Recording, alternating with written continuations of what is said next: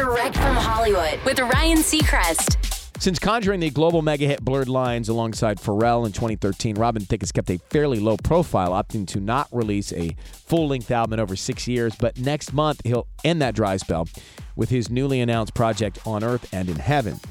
It's been a tumultuous few years for Robin, but he feels he's come out of it a better version of himself and reflects in his new collection of songs. He says in a statement, I feel like I'm finally the person I set out to be. I'm able to laugh at anything, which I've realized is the greatest superpower.